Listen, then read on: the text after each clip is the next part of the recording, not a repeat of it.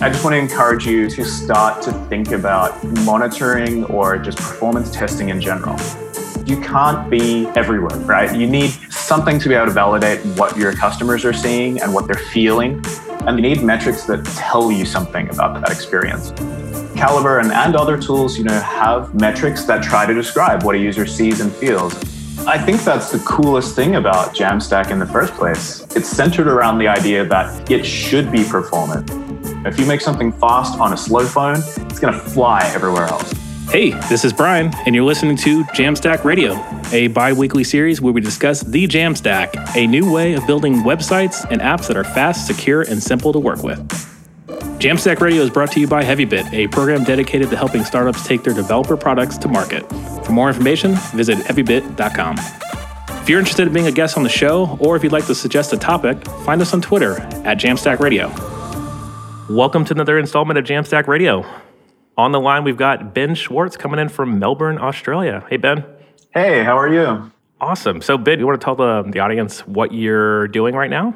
Yeah, absolutely. I'm the founder and CEO of a company called Calibre. We're building tools to help companies make the web slightly faster than it is today. Uh, and we're doing that by providing monitoring that tries to get into some real world user situations where we test from all over the globe, from 14 different locations around the world, uh, under different network conditions. We can uh, you know make it seem like the user it's you know it's all simulated user kind of stuff. And and we can say oh this is on a really slow phone on a 3g connection in mumbai india or you know you can pop right over to singapore or back over to, to california if you want to. So so with calibre you're saying that you could provide emulation for all these instances yeah, that's right. So the idea is that you know you can check to see what conditions your customers are in, and then you can have a lab where you know you effectively monitor those user situations, uh, and you get a really good understanding of if you're you know improving things for them, or maybe you know if, if performance is degrading.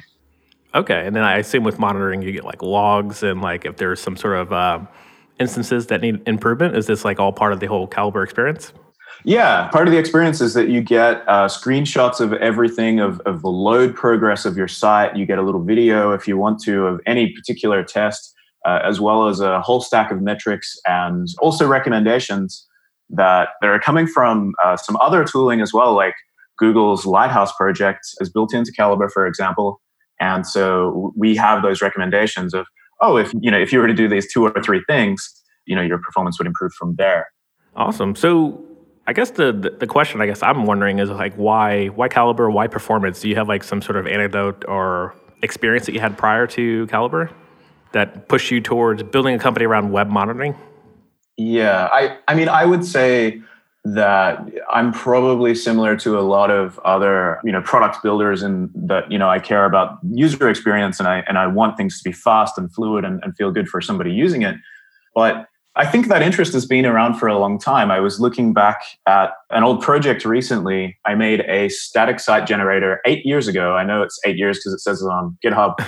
It's called Bonsai. Uh, it was about the same time that Jekyll came out, but the idea was that you know it was all based off YAML, uh, and you could you could generate a static site that used you know the structure of your disk to to have the routes for everything. So it's kind of stuff that we're seeing a lot of now. Yeah. But it also uh, it compressed your CSS, it compressed your JavaScript, it had all that tooling built in like eight years ago. Yeah. And so I think I was just generally interested in in performance uh, pretty much my entire career.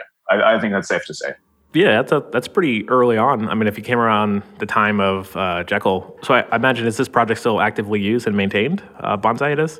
Uh, it's not maintained at all. Uh, I don't. I don't think the last commit was uh, definitely in the last few years. But there was a small community of people who were using it for sure, and they were using it for every site that they built. And I, you know, I definitely used it for for a bunch of stuff that that I worked on back in the day. I was working more of a consultant, you know, for for all sorts of companies all over the country and and kind of all over the world. And I used it for a furniture site for.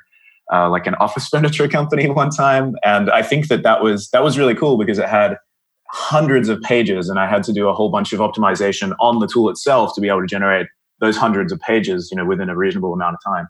Wow, that's pretty cool. Yeah, I guess I won't condone using it, but I'll definitely check it out on GitHub. Try to figure out what I missed. I guess eight years ago because I don't, I don't think I remember. Actually, I don't think I was actually programming eight years ago. I was actually I didn't start until like five years ago. Really? So, yeah, I would have missed it entirely. Yeah, I've super fast ramp up here in San Francisco.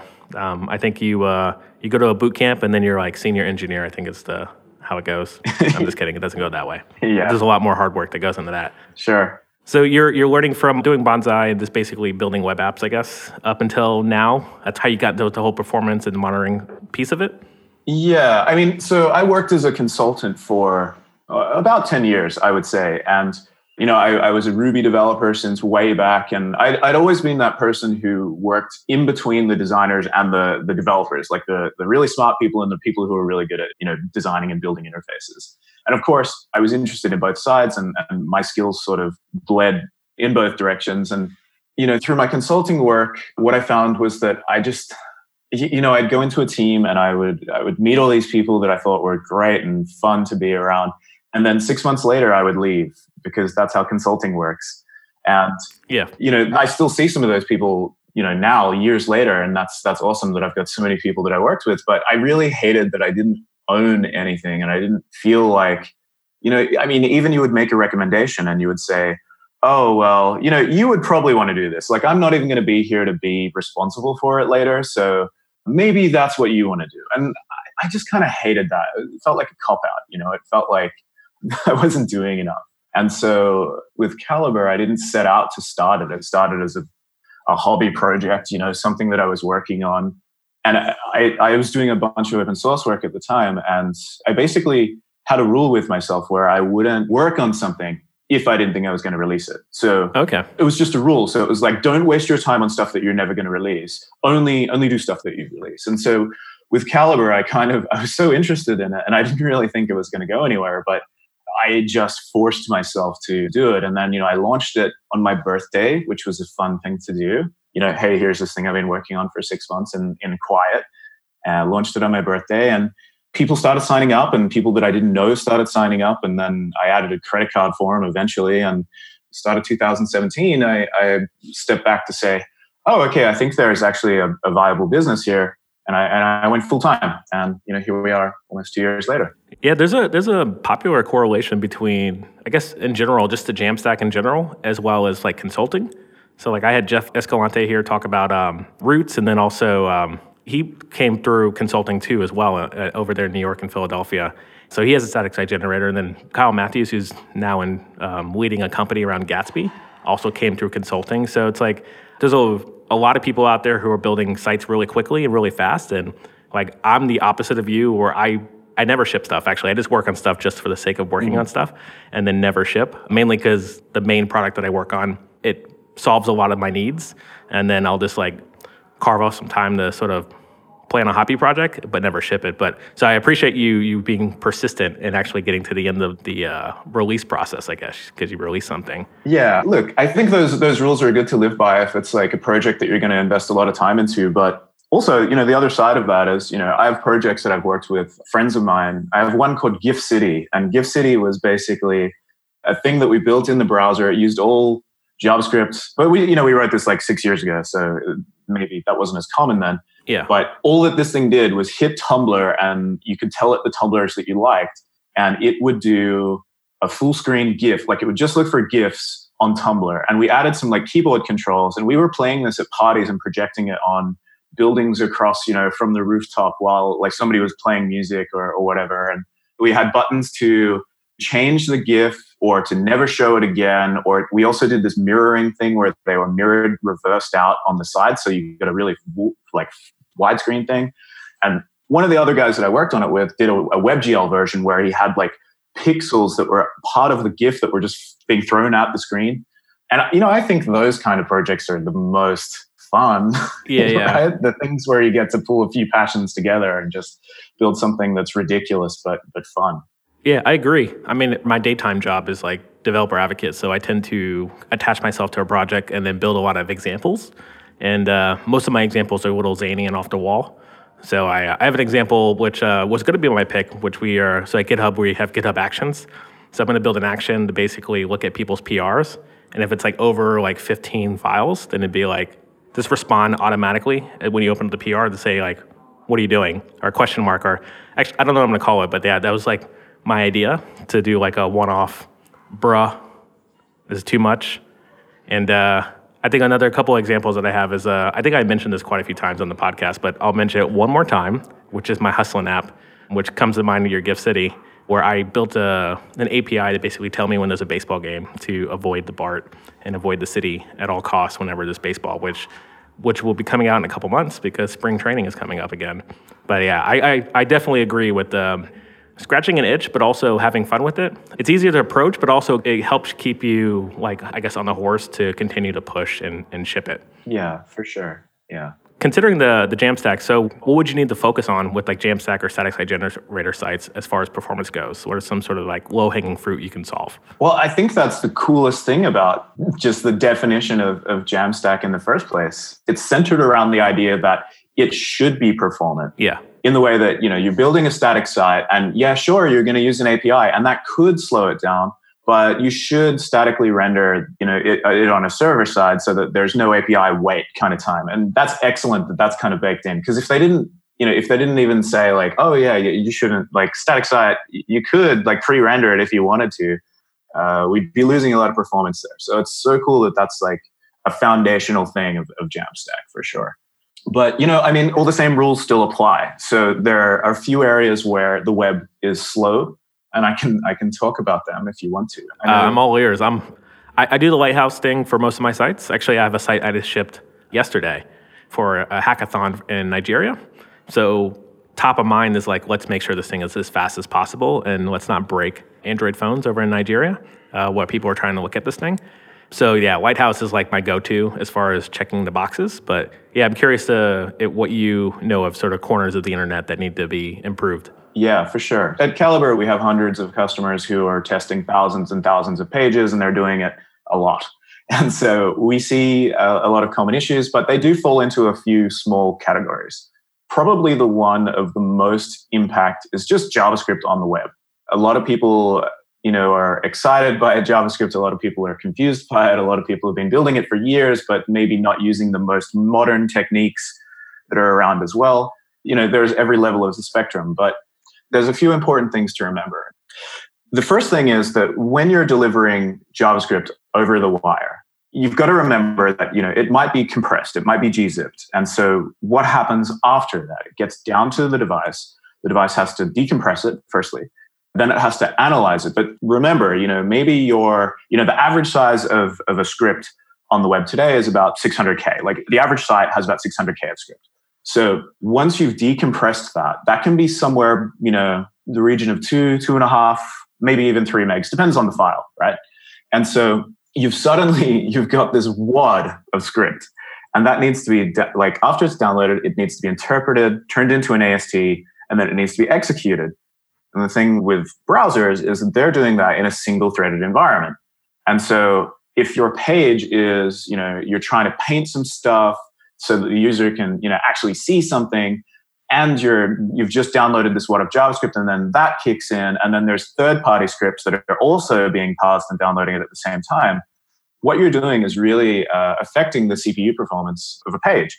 And so, you know, the TLDR of that is that, you know, for a user, you know, you could be sitting on a couch, you know, scrolling along your feed or like reading an article for a recipe you're about to cook, something like that. And like we've seen it, right? It's the thing where the page sort of stops scrolling and your finger keeps moving. Yeah. And then it catches up and then you scroll to the bottom of the page and then you've clicked on an ad and you've opened another browser window. And like it's the most frustrating, annoying thing, but it's it's most notable on a mobile rather than a, a desktop because they have slower CPUs. So you know your your three thousand dollar MacBook, which is super fast. Well, if you've got a two thousand dollar iPhone, maybe it's the same experience, right? Those those things are, are fast as heck.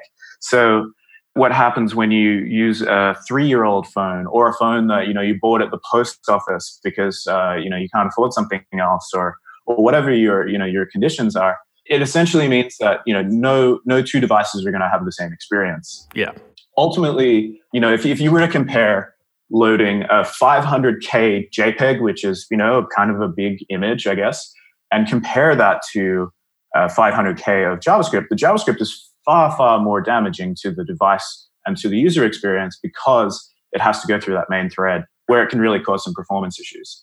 So you know, number one is always JavaScript. And I guess I can take a second to talk about what, what you can do there. Yeah, let's solve this problem. Yeah, we can solve this. It's not. Which is like delete all your JavaScript files. Is that the uh, yeah, answer? Yeah, I actually had that as a.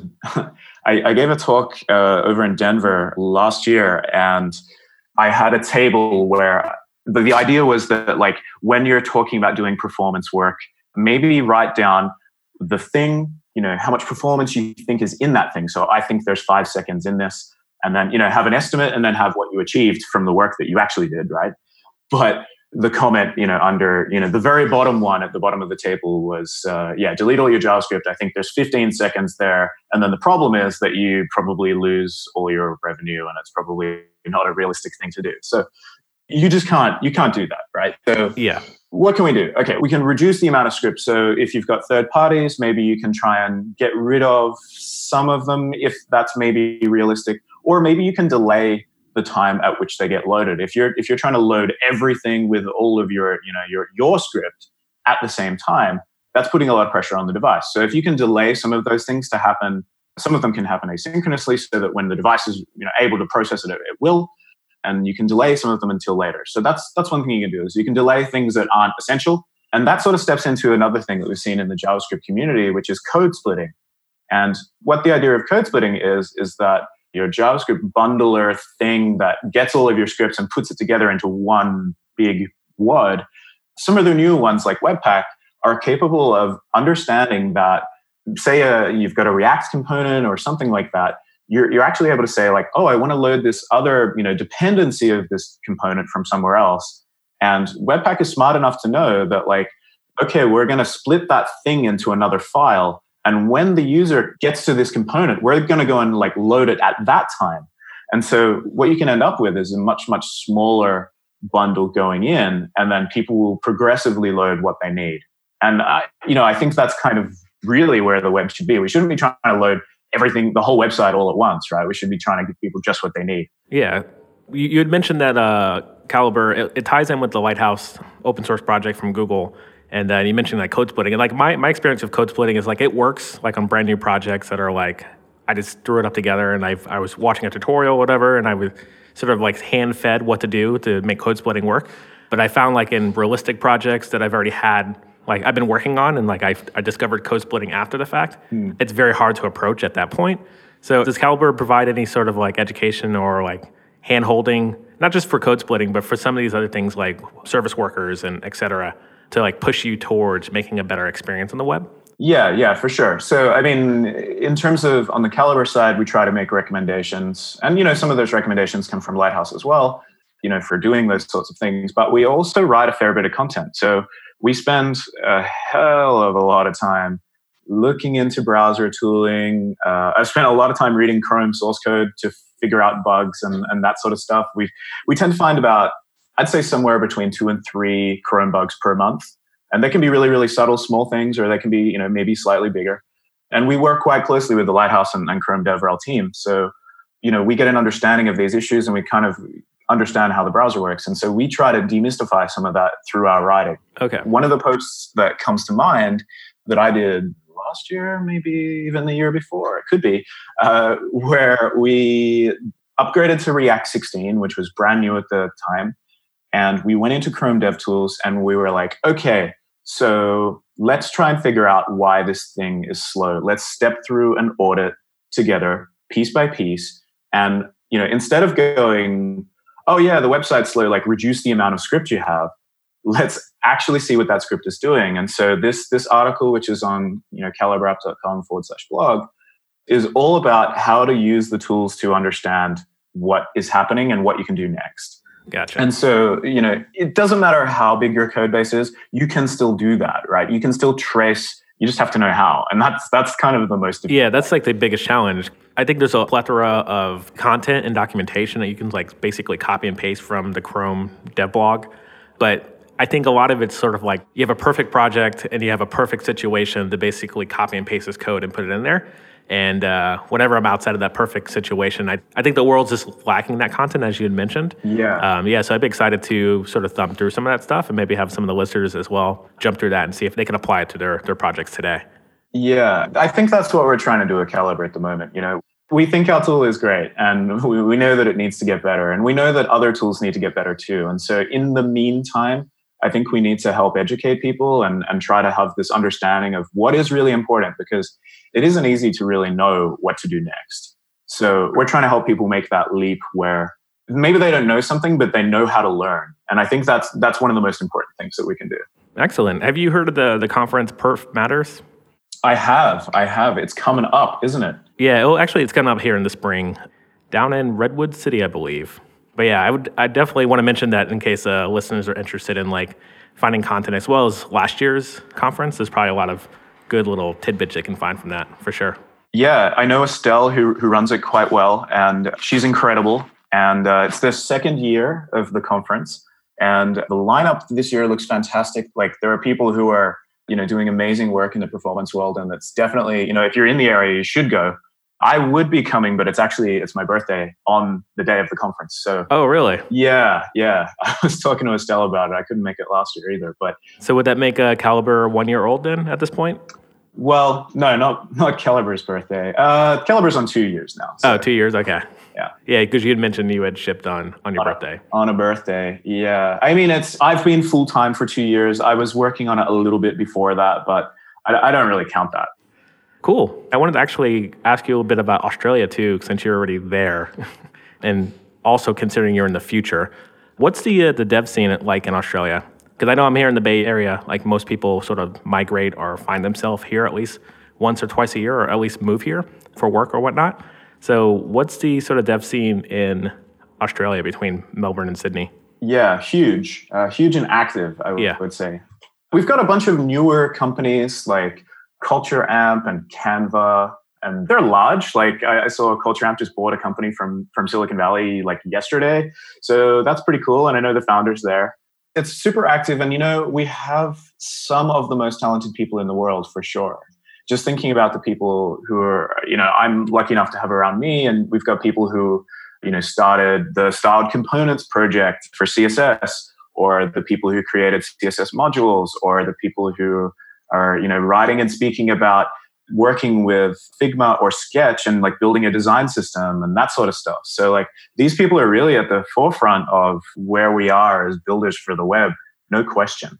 I'm quite proud to be an Australian. I mean, I know we're not in, in terms of uh, some of our things that we're doing environmentally and, and, and, to people aren't the best things. But in terms of the dev world, uh, we're very talented, and you know I think we should be proud of that. Cool, awesome. Well, if I ever make it out to Australia, I'll hit you up. Figure out where Melbourne is first, and then yeah. then I'll hit you up. yeah, for, do it for sure because it's one of the most beautiful countries in the world for sure. But I guess you've got the added advantage. I, I you know, you're in SF, so it's not cold or anything ever there. Melbourne is quite famous for its weather. It's similar to San Francisco, but you know, it's I know it's freezing over in New York right now, but you know, today it's completely perfect blue sky. It's summer. It's beautiful. Excellent. Yeah. So, anything else you want to add about Calibre or web performance that maybe listeners can check out?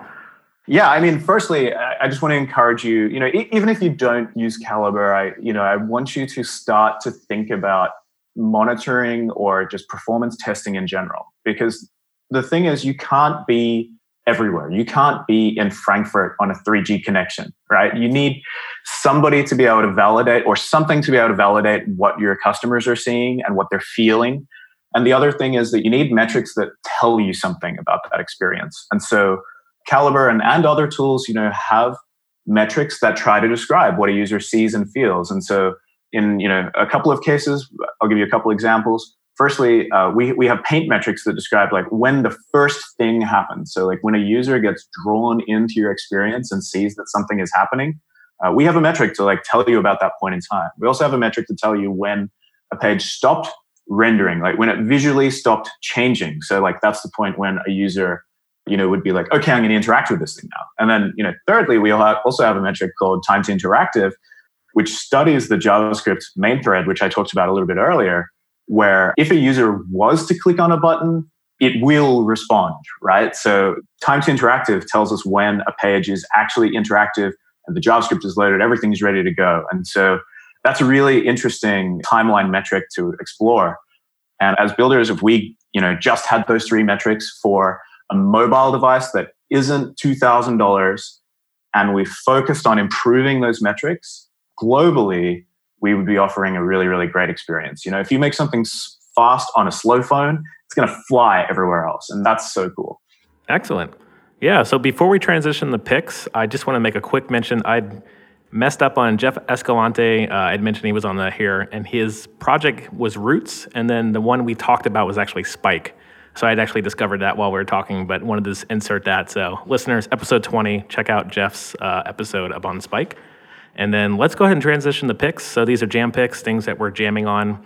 This could be like food related, tech related, unrelated as well. We've had quite a few of those uh, in the episodes. So feel free to make something unrelated.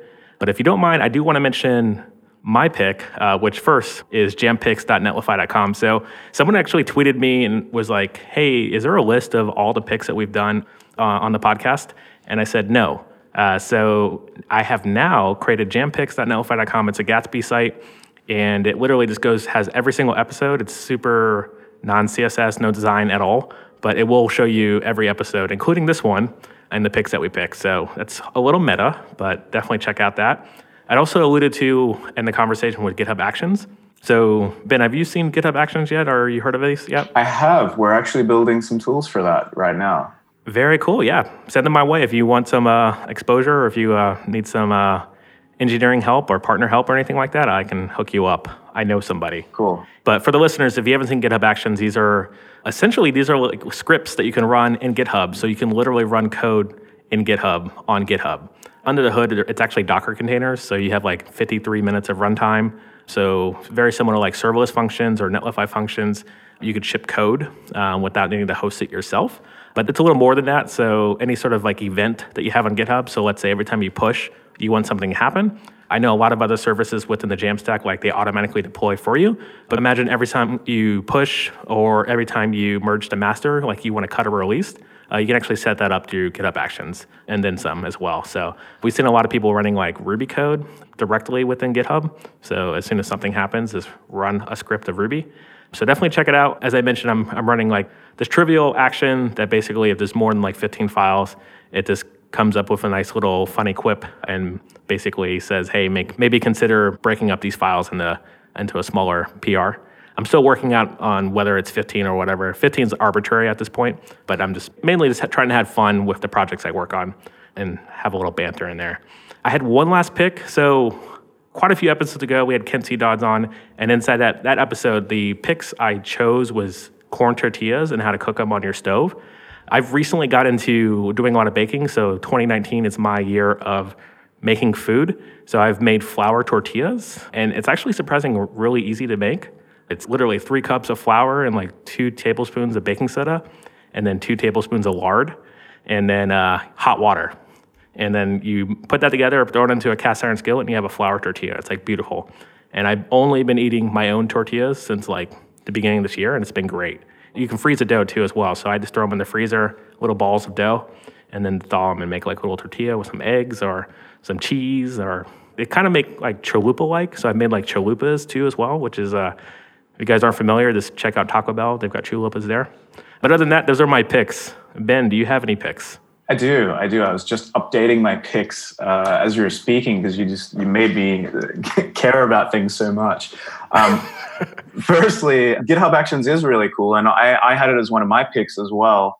I saw a really good one. So performance related, there was a GitHub action that would that would run in your pull request, and it would go through the images in your pull request and automatically compress them for you. Oh wow! Yeah, it, it's incredible. And so it posts a diff of you know the byte improvement for the image and that there's no you know visible differences or artifacts for those images. And i, I just think that's where we should be automating things right? Like yeah that's amazing. yeah if we want to build good products let's make the hard stuff that's annoying let's just make that you know easy to do. Yeah talk about annoying.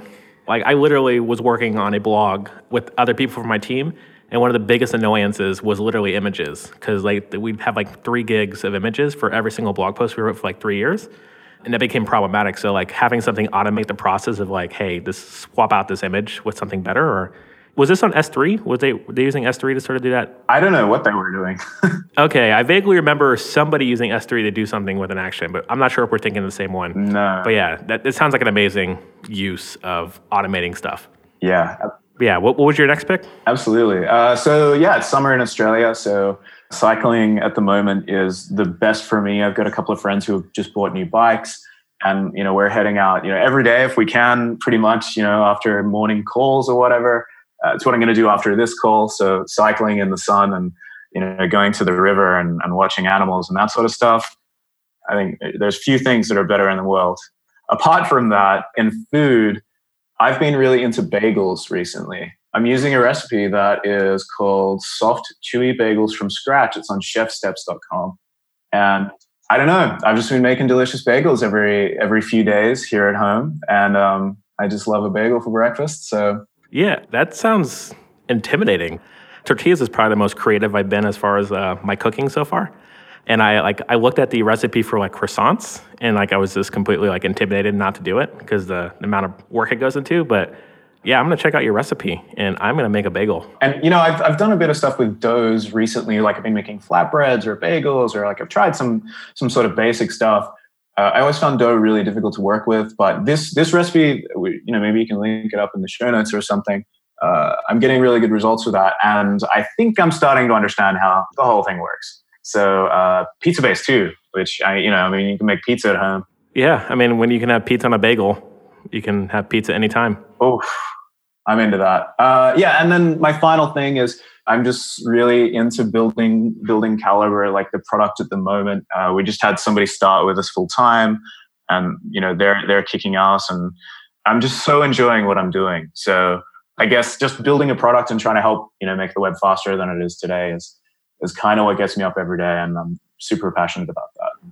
Awesome! Congratulations on the new hire. Thank you. Well, thank you for coming on and chatting about performance. I, it was actually really insightful. And uh, I look forward to tinkering out your, your project as well as uh, reading some of your content as well. So, Ben, uh, enjoy your, your cycling ride, and listeners, keep spreading the jam. That's all the time we have for today. If you're interested in being a guest on the show or if you'd like to suggest a topic, find us on Twitter at Jamstack Radio. To learn more about HeavyBit, visit heavybit.com. And while you're there, check out their library. It's packed with amazing talks on sales, marketing, product, and general management from founders of developer tools companies and other industry leaders.